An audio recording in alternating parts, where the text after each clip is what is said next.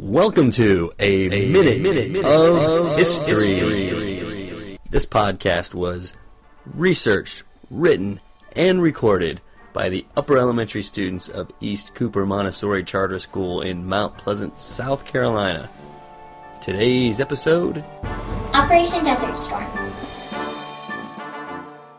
Operation Desert Storm started on January 17, 1991 at 3 a.m. Baghdad time.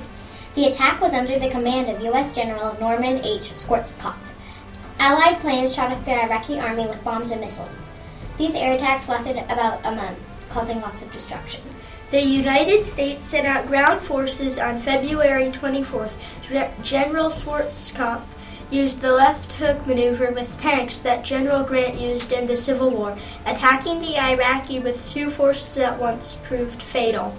Within four days, the Iraqi army collapsed. Most of their equipment was destroyed, and about 175,000 soldiers surrendered. It was an Allied victory. It was the greatest Allied attack since World War II. This minute was brought to you by Joseph, Anders, and Helen.